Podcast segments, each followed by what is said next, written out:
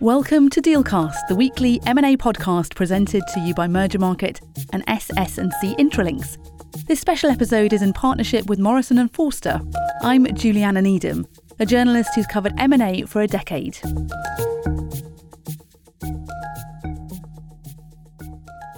I'm joined by Dirk Besse, the managing partner for Morrison and Foerster in Germany, to talk about some of the trends in shareholder activism that he's seeing. Hi Dirk, thanks for joining me today. Hello, Juliana. So, to begin with, from your experience, how has shareholder activism evolved in Europe in recent years?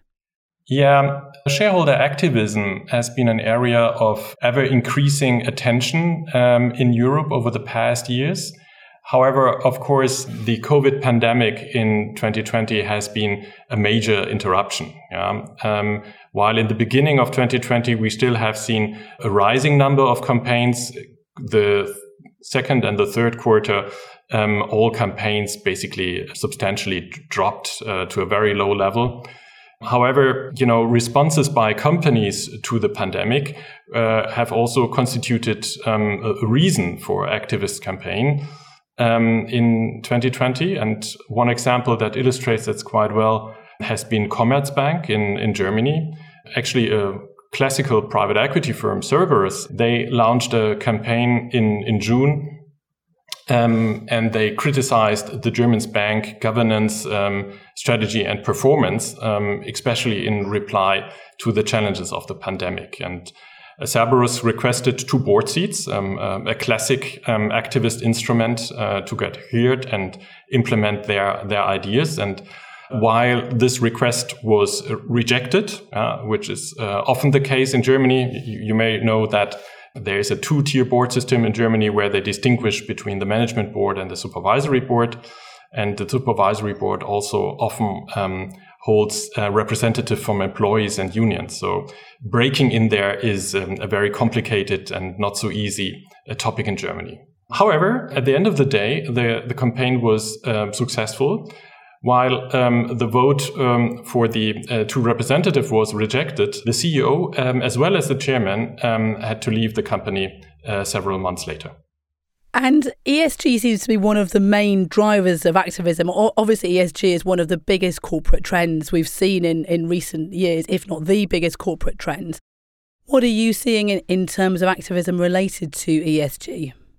Well, um, that is absolutely true. Um, ESG has been uh, the most notable trend uh, over the last year, and this obviously results from the rising awareness on our environmental, social, and governance related issues by the investors. And um, they uh, start integrating ESG criteria in their investment strategy. And um, that um, that becomes then a, mandatory goal also for the companies they are investing in. I think one of the most prominent examples is, is BlackRock. They have published in, I think it was in 2020, um, their investment and stewardship report. BlackRock had um, identified more than 200 companies that, in their view, are making insufficient progress in integrating climate risk into their business models or into their disclosures. And those companies are now on the watch. And that means that BlackRock and other investors following them might take voting actions against the management in the coming years if progress should not be sufficient in their view. And the list of those companies in Europe is uh, actually quite prominent. It starts with French company Air Liquide, but also Swedish Volvo and uh, German Daimler, Lufthansa, and Heidelberg Cement. So um, this is a, a, a, real shift that that you see not only from from BlackRock. There are other very prominent investors as well. Another one might be the Children's Investment Fund, um, TCI, that has introduced a, a say on climate uh, global campaign, and um, that that is you know very vocal in in the different jur- jurisdictions in Europe, and that will continue to rise. And do you think that is reflective of the the line between passive and active investment becoming in, they're increasingly moving closer.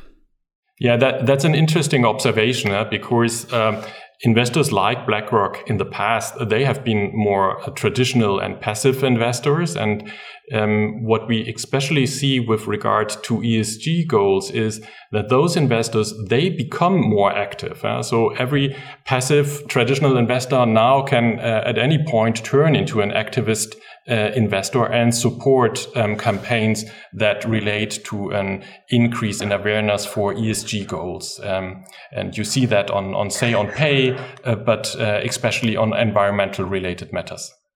Yeah, and interesting with the comparison between BlackRock and the Children's Investment Fund because one's obviously one of the biggest asset managers in the world, and the other one is much more a much smaller dynamic uh, hedge fund. So we've looked at ESG. What are the other main trends driving activism in Europe?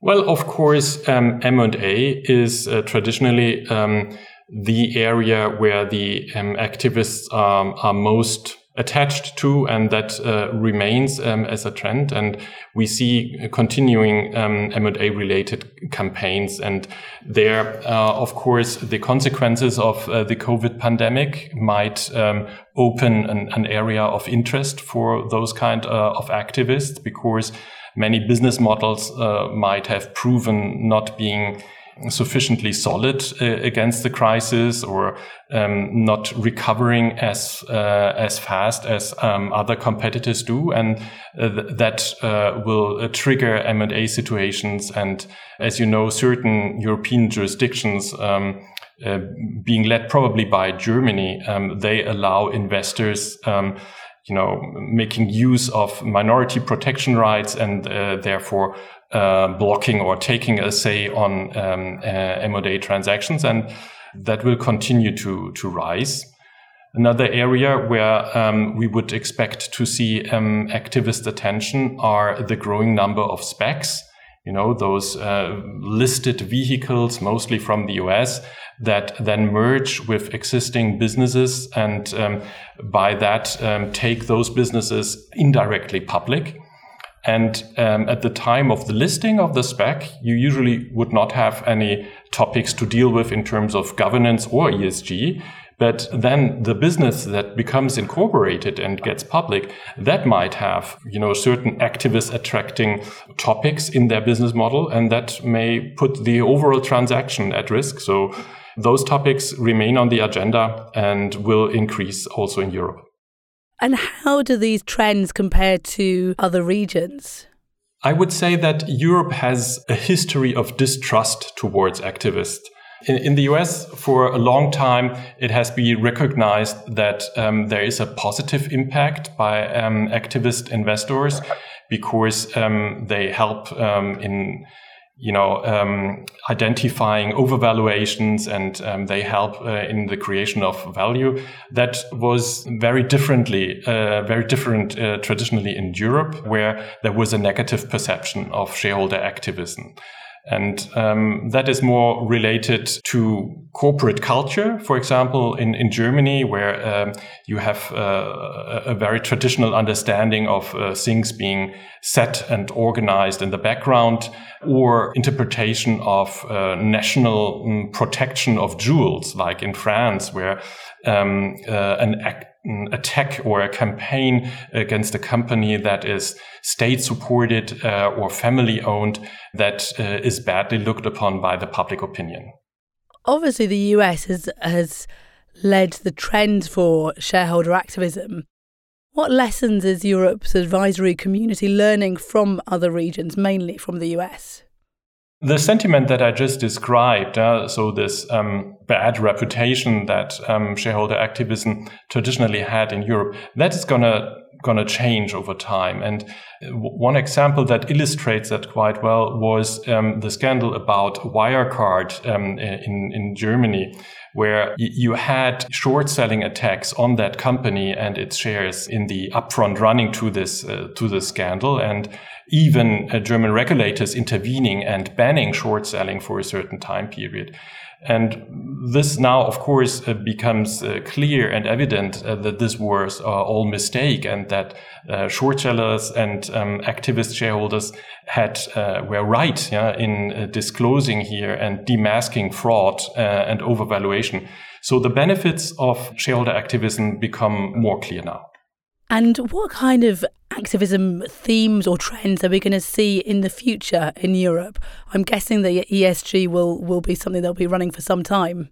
Yeah, that is true. Uh, I would believe that um, ESG related topics will will be the driver for um, activism uh, in Europe over the next years.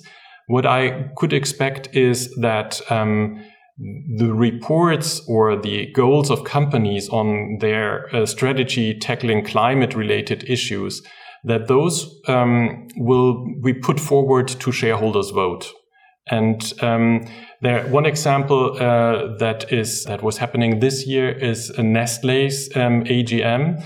They have been urged by Swiss pension fund and um, activists to put forward their climate strategy to an advisory vote.